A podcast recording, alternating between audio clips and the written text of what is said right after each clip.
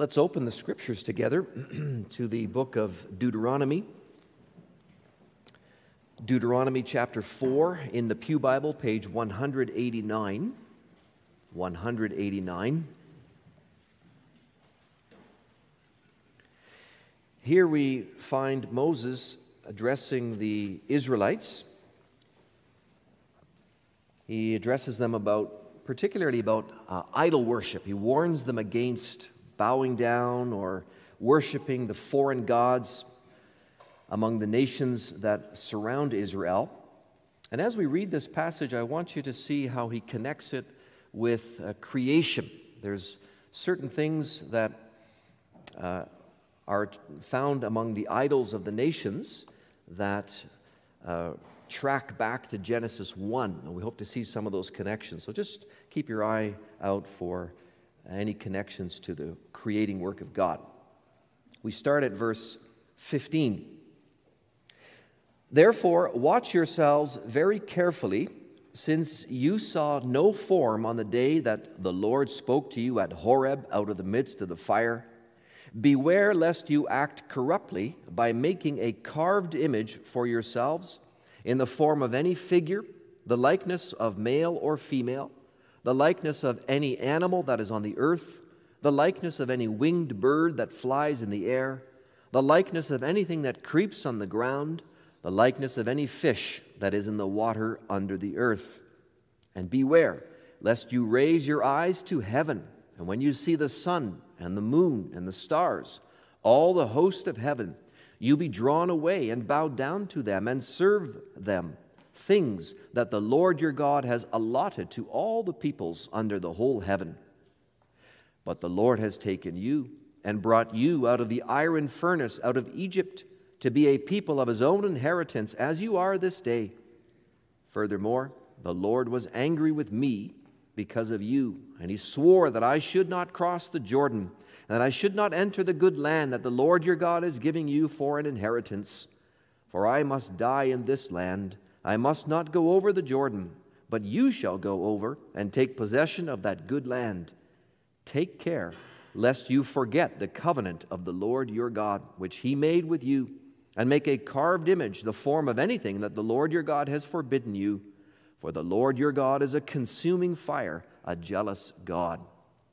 When you father children and children's children, and have grown old in the land, if you act corruptly by making a carved image in the form of anything, and by doing what is evil in the sight of the Lord your God, so as to provoke him to anger, I call heaven and earth to witness against you today that you will soon utterly perish from the land that you are going over the Jordan to possess.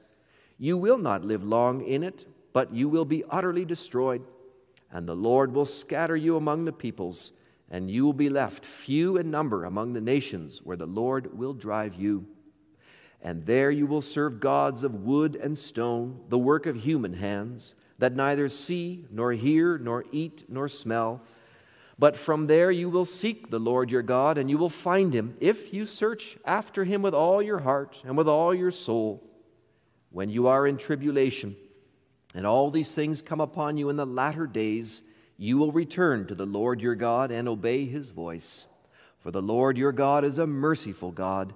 He will not leave you or destroy you or forget the covenant with your fathers that he swore to them.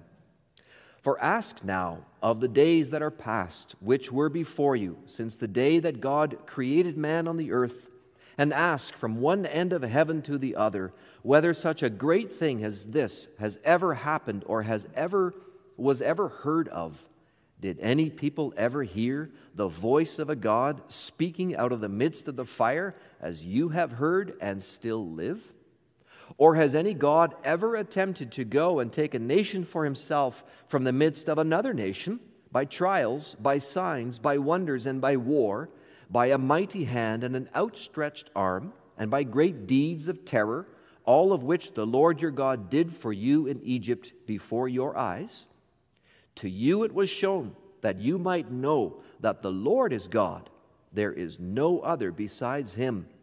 Out of heaven he let you hear his voice, that he might discipline you.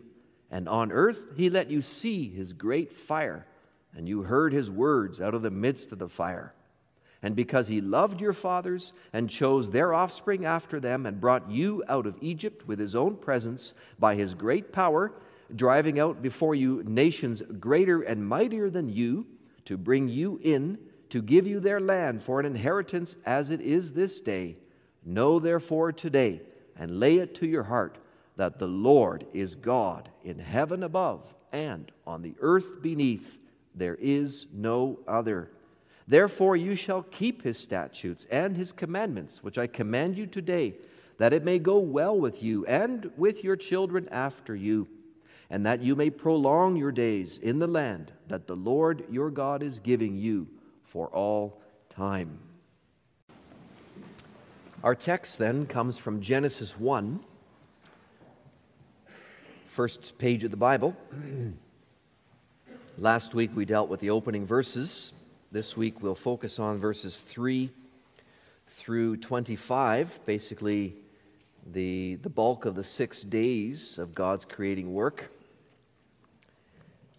But just to refresh us with the context, we'll begin reading at verse 1. In the beginning, God created the heavens and the earth. The earth was without form and void, and darkness was over the face of the deep and the Spirit of God was hovering over the face of the waters. And God said, Let there be light. And there was light. And God saw that the light was good. And God separated the light from the darkness. God called the light day, and the darkness he called night. And there was evening and there was morning the first day. And God said, Let there be an expanse in the midst of the waters, and let it separate the waters from the waters. And God made the expanse and separated the waters that were under the expanse from the waters that were above the expanse. And it was so. And God called the expanse heaven. And there was evening and there was morning the second day. And God said, Let the waters under the heavens be gathered together in one place, and let the dry land appear. And it was so. God called the dry land earth, and the waters that were gathered together he called seas. And God saw that it was good. And God said, Let the earth sprout vegetation, plants yielding seed, and fruit trees bearing fruit in which is their seed, each according to its kind on the earth. And it was so. The earth brought forth vegetation, plants yielding seed according to their own kinds and trees bearing fruit in which is their seed, each according to its kind. And God saw that it was good. And there was evening and there was morning the third day. And God said, Let there be lights in the expanse of the heavens to separate the day from the night, and let them be for signs and for seasons and for days and years, and let them be lights in the expanse of the heavens to give light upon the earth and it was so. And God made the two great lights, the greater light to rule the day, and the lesser light to rule the night, and the stars. And God set them in the expanse of the heavens to give light on the earth, to rule over the day and over the night, and to separate the light from the darkness. And God saw that it was good. And there was evening and there was morning the fourth day. And God said, Let the waters swarm with swarms of living creatures, and let birds fly above the earth according or across the expanse of the heavens. So God created the great sea creatures, and every living creature that moves, with which the waters swarm according to their kinds, and every winged bird according to its kind. And God saw that it was good. And God blessed them, saying, Be fruitful and multiply, and fill the waters in the seas, and let birds multiply on the earth. And there was evening, and there was morning, the fifth day. And God said, Let the earth bring forth living creatures according to their kinds, livestock, and creeping things, and beasts of the earth according to their kinds. And it was so. And God made the beasts of the earth according to their kinds, and the livestock according to their kinds, and everything that creeps on the ground according to its kind. And God saw that it was good. We're going to pause there, and next time, the Lord willing, take up the creation of man, but we have plenty to deal with this morning.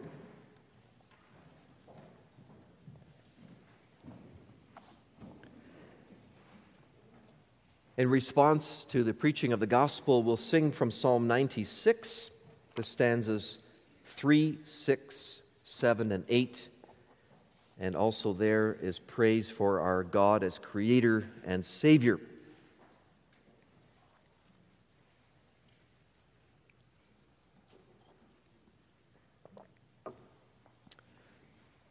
Church of our Lord Jesus Christ, I mentioned last week as we began to dive into Genesis that it was good to do so because there are many issues of faith rooted in these opening chapters. There are here a number of teachings that impact how we understand God, how we understand the world, and our salvation. And in our day, it seems we have more questions than ever, perhaps also doubts and uncertainties, and on a number of issues, unsettled minds. Well, beloved, we are not alone. We're not the first generation to struggle with these kinds of questions. The very, very first readers of Genesis, the people to whom Moses was writing, not just the book of Genesis, but to whom he wrote the first five books of the Bible, right through Deuteronomy, they also had their struggles and their questions. Moses wrote these five books while the Israelites were wandering around in the desert and while they were waiting to enter into the promised land. They were the first audience for these books. You know and will remember that God had rescued the Israelites out of Egypt he had set them free to worship Him, to serve Him, but the people didn't know their God very well. They had spent 400 plus years in Egypt, taking in Egyptian culture, seeing life the way the Egyptians saw life, understanding the world and the world of the gods who lived in the skies the way the Egyptians saw it. That's how Israel was uh, learning to absorb and learning to see the world. They had learned to think like an Egyptian, talk like an Egyptian, maybe even to walk like an Egyptian. Moses had seen the people make an idol out of the golden calf, exactly like they had seen done in Egypt. Moses had heard the Israelites cry out that they might be allowed to return to Egypt rather than stay with the Lord and put their trust in their God. So it turns out that you can take the people out of Egypt, but it's a whole other thing and a lot more challenging to take the Egypt out of the people. That is something only God can do. And He can do it because he is the Almighty Maker of heaven and earth. So the Holy Spirit, through Moses in Genesis 1, he tells the story, the true historical account, It's not a made up story, the story of how the covenant God of Israel created the heavens and the earth and all that is in them so that the Israelites would learn, so that we also would learn to love this Creator, to trust Him with all our hearts, and to never be afraid.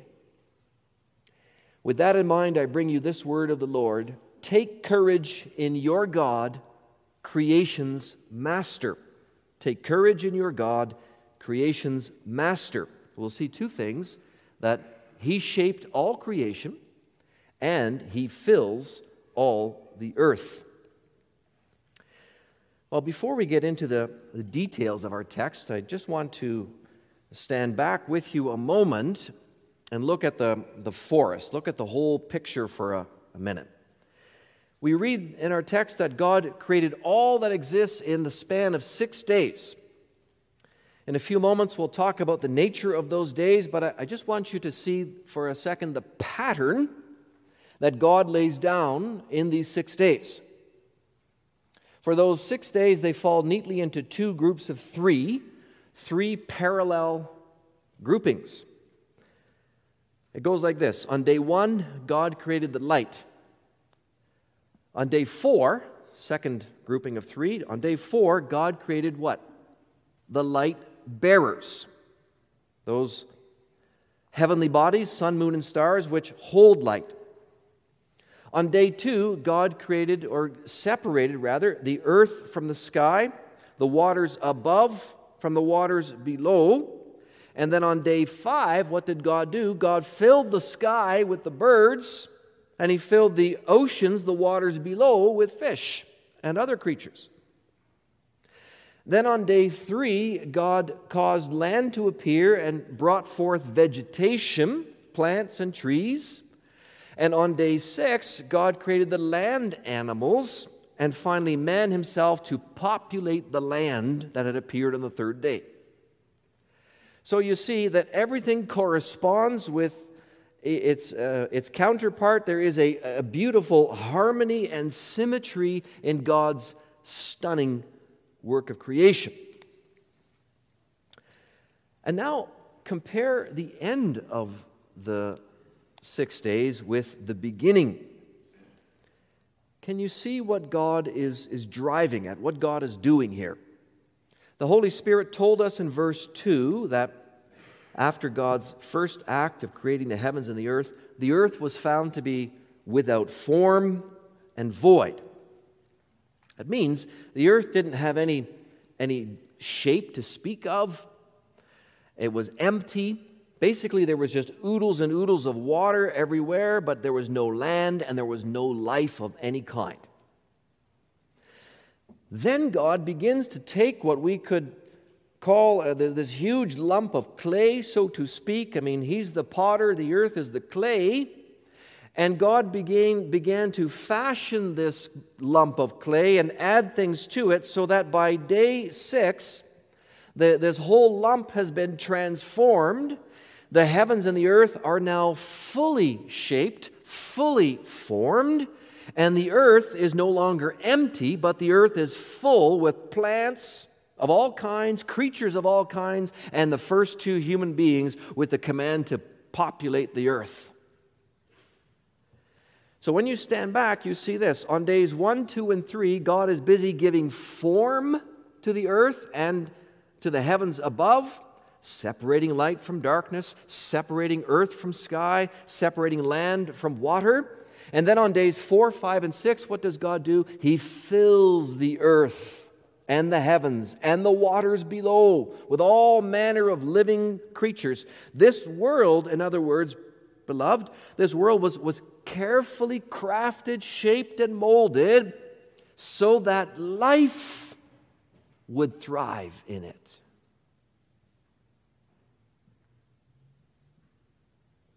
That's the goal the Creator was shooting for and obtained it. And this tells us something about our God. Our God loves life, He's the Creator of life. That makes Him the Lord of life. You know, we look around in the world today and we experience in the world today so much death, so much sickness, which leads to death and pain and misery of all kinds. But understand from our passage that this was never God's intention. It was never God's idea, let alone was it God's doing that we have all of this death and sickness and misery.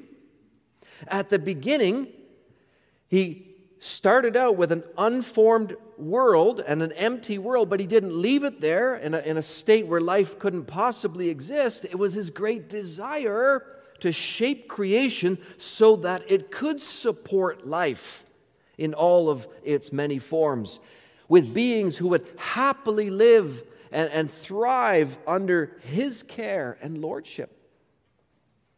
And that's the same great desire for life that has moved the heart of our Creator to send us the Savior, Jesus, to rescue us from all that grief and pain and sorrow which we humans brought into the world. Once we foolishly chose death against the Creator's command, but the Creator of life, what did He do? He chose to enter death Himself in Jesus so that we might be restored to life. Beloved, already from that angle, put your trust, put your hope in Him, in this God who, who shaped all of creation for the love of life. He wants us to live.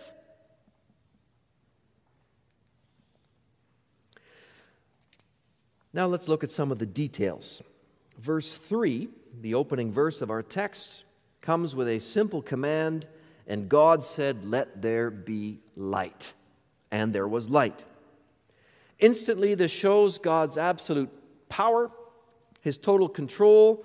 God just, just voices his will, and no sooner has he done so than his command takes place. Snap, there was, there was light, just pops into existence.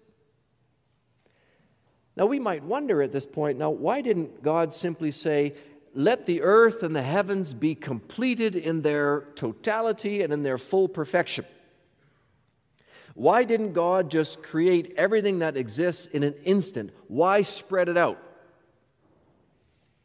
Did God have to create the heavens and the earth in, in stages? Was it too much for him to create it all at once?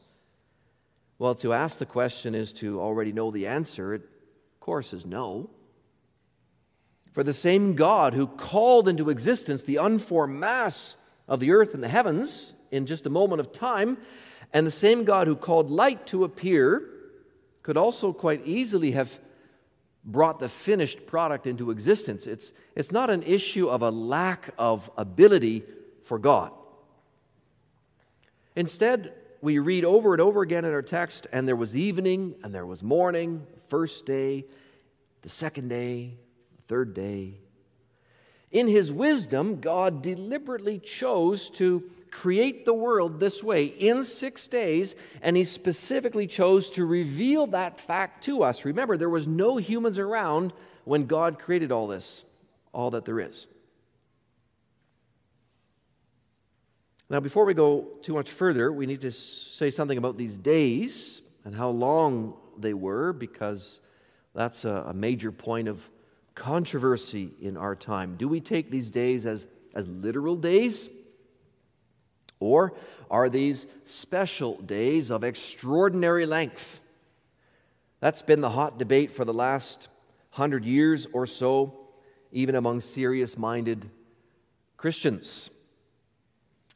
And you know, that little fact is helpful to know that this debate about the length of days is fairly recent when you consider the whole history of understanding Genesis. Up until the 18th century, so the 1700s, there was virtually no disagreement among the theologians and among the pastors and among uh, believers in general. There was basically no disagreement. Everybody was of the understanding that what Genesis 1 taught were six days of ordinary length, days as we know them today.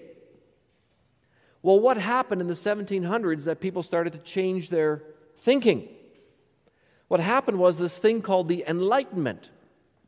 Basically, it was a, the rise of a certain philosophy, a certain way of looking at the world, and science was also coming into its own. So, those two things combined, and people, scientists, even theologians, they started to question.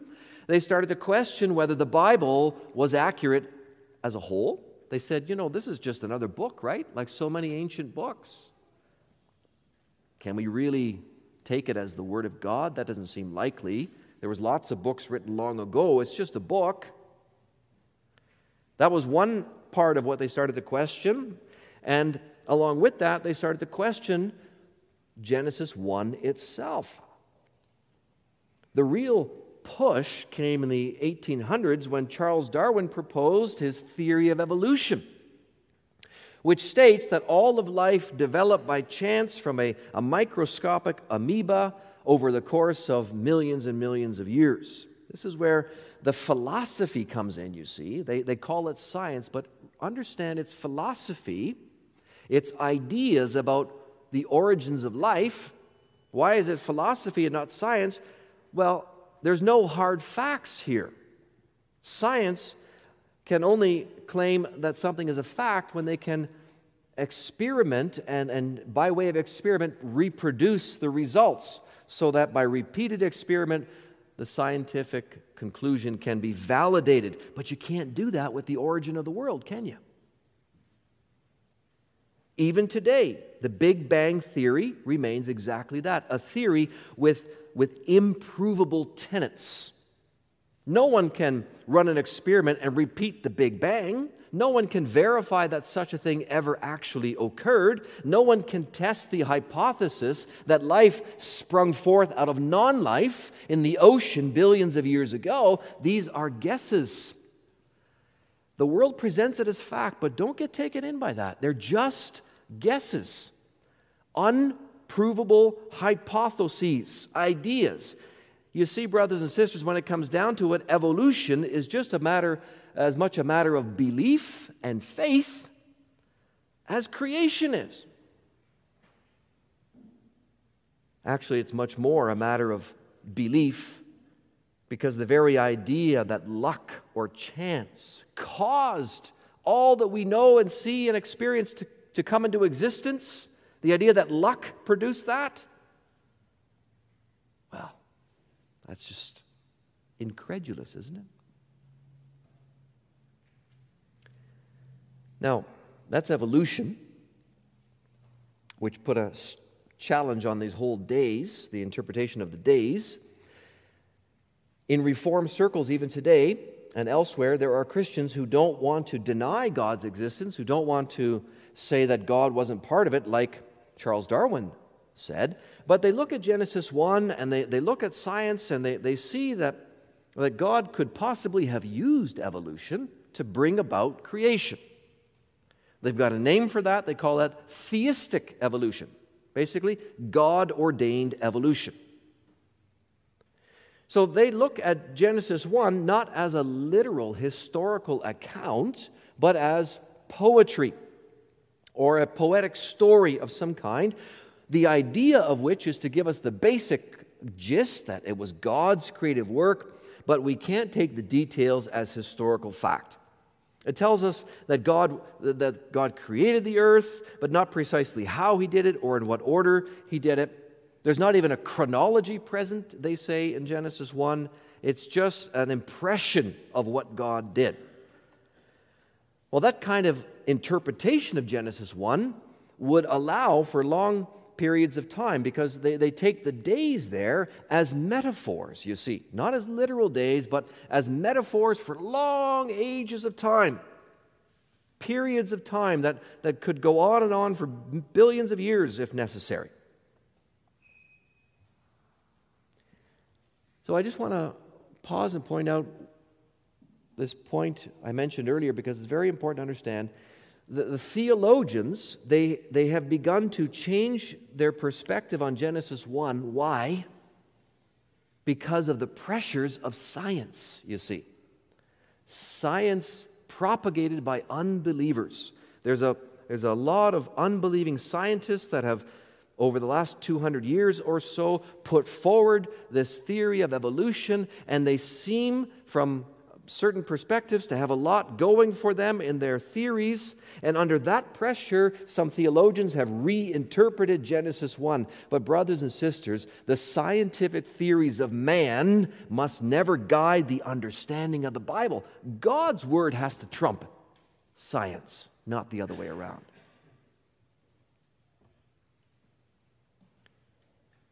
And if you simply read Genesis 1 as we did, whether you read it in Hebrew or in English, what is unmistakable is its straight talk. This is not poetry like you find in the book of Psalms or in the book of Job. This is simple, even sober, yet still beautiful in its simplicity, a beautiful recounting of what God did in creating the heavens and the earth. And when, when a child reads this, I mean, when all the boys and girls here heard me read this this morning, these words, and there was evening and there was morning the first day, and evening and morning the second day, and evening and morning the third day, and so on. What do the children think? Do they think, well, this is probably long ages of time? No. They think the same as all adults who take this at face value think this is just an ordinary day, a day like we all know, same length with a morning and an evening. What more could Moses do to impress upon the readers that the time span of these days is the same as any other day? There's no indication in this passage or anywhere in Scripture that the days of creation are anything other than ordinary long days. Think of how the Lord Himself underlines that in the fourth commandment, Exodus 20. For in six days the Lord made the heavens and the earth, the sea and all that is in them, and He rested on the seventh day. Therefore, you, Israel, you believers, work six days and rest the seventh. If the six days of creation are not literal days, then God's own reason for setting aside the seventh day falls apart. The parallel would be meaningless. So I hope that you leave here with many thoughts this morning, brothers and sisters, but if it's only this one thought, just one thought, let it be this. Let it be this. If you do not take Genesis 1 as straight up historical fact as it presents itself here, what will stop you from taking Genesis 2 and Genesis 3 in the same way? And indeed, this is where theistic evolution will logically take you. Just go and read some of the theistic evolutionists and where they're going with their thinking. It takes you to a place where you lose the first Adam, where you've got no fall into sin, where death is just part of life and not the result of sin. And the salvation of the last Adam, Jesus, well, that pretty well gets emptied of its meaning. You've got to take this straight up. That's how God wrote it.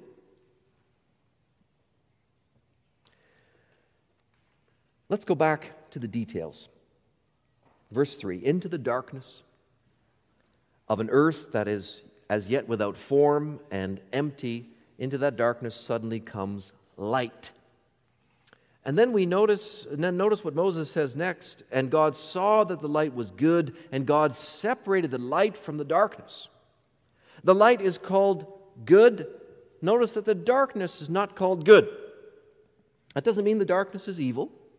We're living in a time uh, before the fall into sin, so uh, the word good here does not necessarily mean good as the opposite of evil. It does mean that elsewhere in Scripture at times, but here it means something like the light is fitting, the light is appropriate for its purpose, the light is useful for what God intends to use it for. That makes it good. You might think, for example, of a, a pen. You take up a pen, but there's no ink in the pen. That's not good right? You can't get any work done with a, an inkless pen. A train without tracks to run on can't work, so it also is not good. Darkness by itself is not fitting. It's not useful for the life that God has in mind to create, but light is good for that, and that's why light is declared good.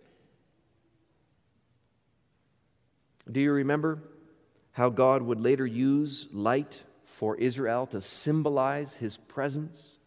He did it in the pillar of fire by night in the golden lampstand in the tabernacle, and in that brightly lit Shekinah cloud of glory that came down on the tabernacle. And if we think about how after sin came into the world, isn't it true that darkness, like physical darkness, has become something foreboding? Doesn't darkness trigger fear in us at times? The Bible says elsewhere that evil loves darkness. But notice, God dispels the darkness, the physical kind and the spiritual kind. As he did in the beginning, God in Christ is now the light of the world. We read that last week. Jesus is the light of the world. He breaks up our darkness, He breaks up our fear caused by our sin.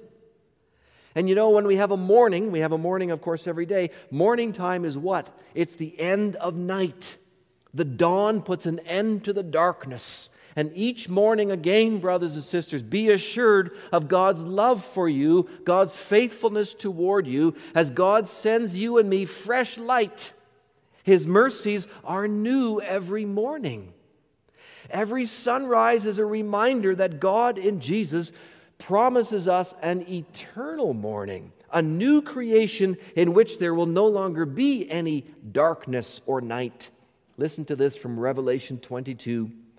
John sees the vision of the new Jerusalem and the new earth, and he says, The night will be no more. The believers will need no light of lamp or sun, for the Lord God will be their light, and they will reign forever and ever. Light has overcome the dark. So on days one, two, and three, we learn three things God creates light, separates it from the darkness. God creates the sky and separates the waters above from the waters below. God shapes the earth so that dry land appears and the waters recede into oceans and seas and rivers and so on. Now, if you were an Israelite, place yourself there in the middle of the camp of Israel, wandering in the desert what impact might hearing these truths have on you? If you were part of that generation that was preparing to cross the Jordan River, to face down the giant Nephilim, as well as all the armies of Canaan, what message would there be in, in this opening chapter of God's Word for you? Well, the message is, my people, don't be afraid if your covenant God has the kind of power it takes to create all the land that exists and all the living beings on the whole earth, why is it any problem for him to give you that little piece of land called the land of Canaan? And can a tribe of giants or human armies created by God even so much as slow the Creator down? If your Creator God has given you that land and promised to give it to you and to defeat those armies and those giants, what's going to stop him? Look at what he's done. He's invincible. Brothers and sisters, we are meant, you are meant to, to drink in that same encouragement for whatever fears you might be facing. Your God, says our text, your God is so big and so strong and so mighty, there's nothing your God cannot do. You might be in some trouble right now. A crisis might be looming in your life, in your health, in your marriage, in your family, or your work. Throw yourself in prayer upon the graces of this God. Trust Him, your covenant God, and do not be afraid, for He is with you. He's with you. Even the very last enemy, death itself, cannot cut you off from His love.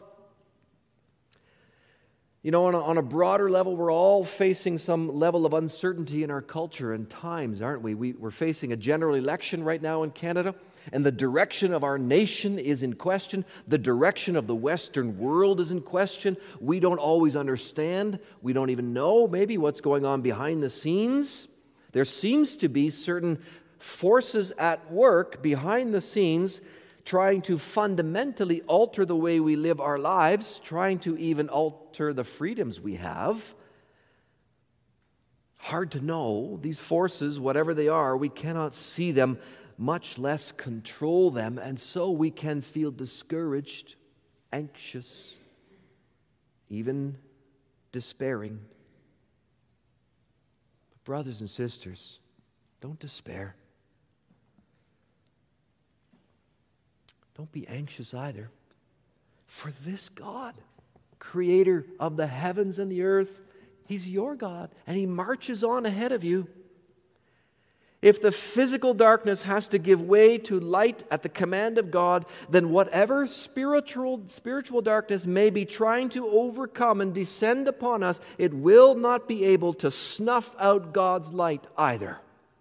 Jesus is the light of the world. And John says in his opening verses, the darkness has not overcome the light, the darkness cannot overcome the light. So take your courage in your God, who is before all, who's above all, who has specifically shaped all of creation so that he might see it filled with life to thrive and flourish for his glory. That's what God's after. For once God shaped creation in those opening three days into a space that could hold and sustain life, he went on to fill the earth with living creatures in the last three days. By the end of day six, there were all kinds of things that were moving and shaking on earth, and even in the heavens above.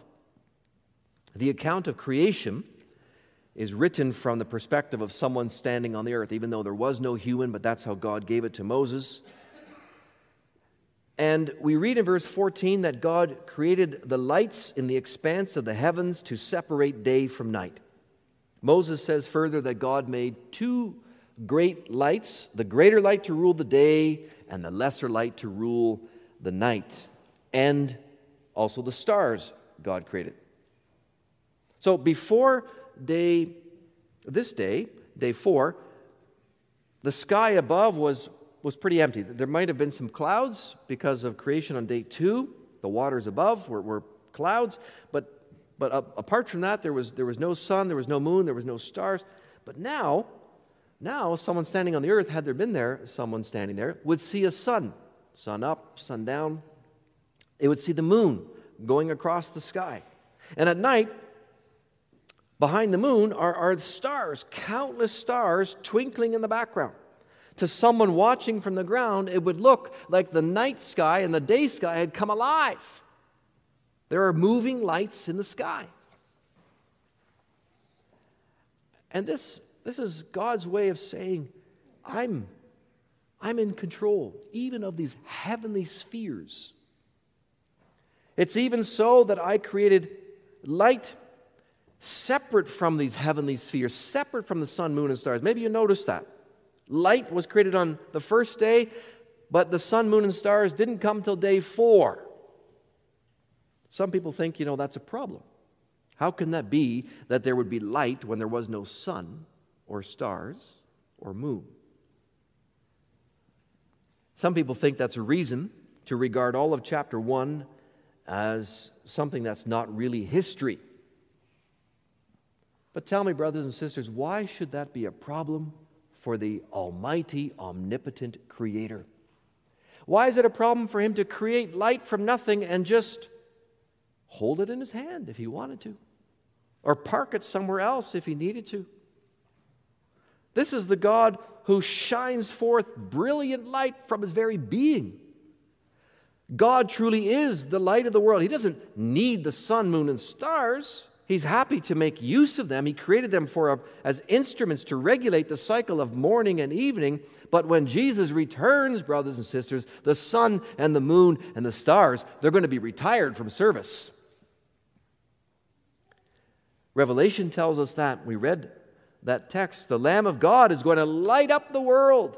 We don't need no lamp or flashlight or sun or moon or stars. So, very, very subtly but unmistakably, this creation account is saying to the Israelites under Moses, let's think of them for a moment, and to us today, there is no other God besides Yahweh. So, give your heart to Him alone. Don't go in for what the, the pagans are doing. You know what the pagans were doing?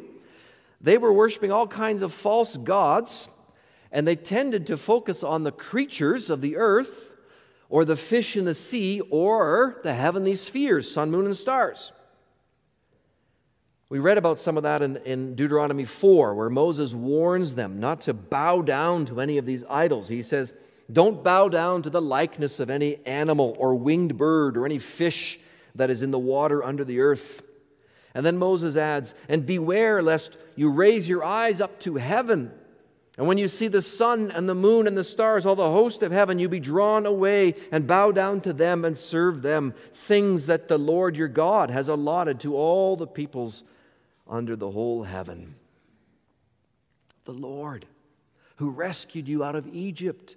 The Lord who, who, whose voice you heard speak to you from the fire on top of Mount Sinai. He is God alone. Look to Him and look to Him alone.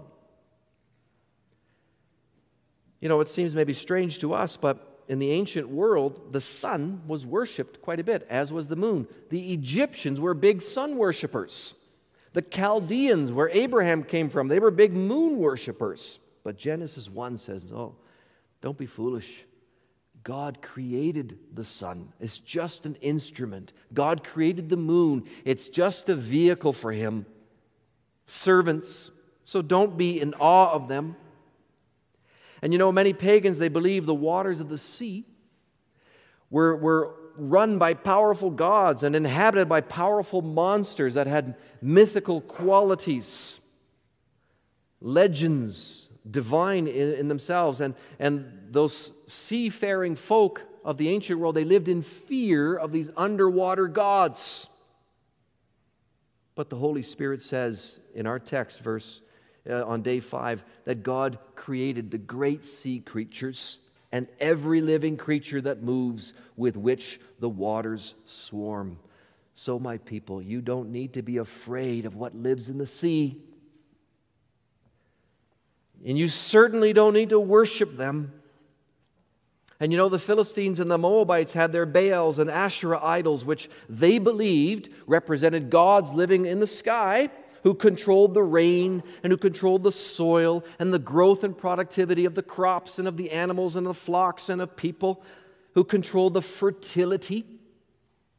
But listen to what verse 22 of our text says on day five and God blessed them the creatures of the sea and the sky. Be fruitful and multiply and fill the waters in the seas and let birds multiply on the earth. This is God blessing his creatures. He'll do it again on day six with humans. This is God who says, I give the growth, I'm the, I'm the creator of life.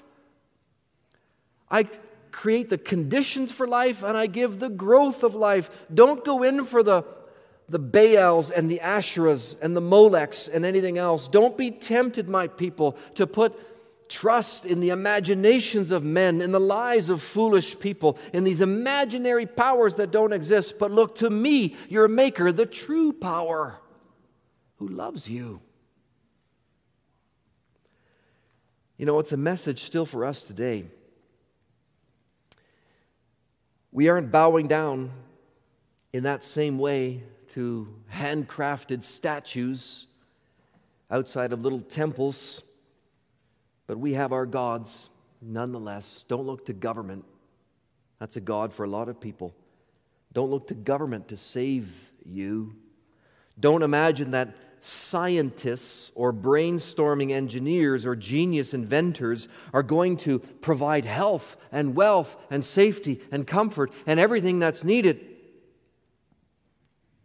The big God today, you know what it is? It's humans. We're worshiping ourselves, human beings, and our ideas have become our gods. But like the ancient idols, they are also powerless to save. They're just creatures. We're all just creatures. Look instead to the maker of humans, beloved, to the creator of all things, to the God who was drawn near to you and to me, to the God who gave his son to death so that you could have life. Listen to him say to you, Look, I, I created you.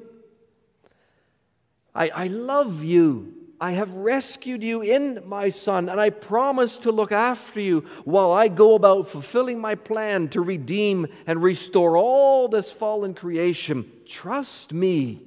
Trust me alone.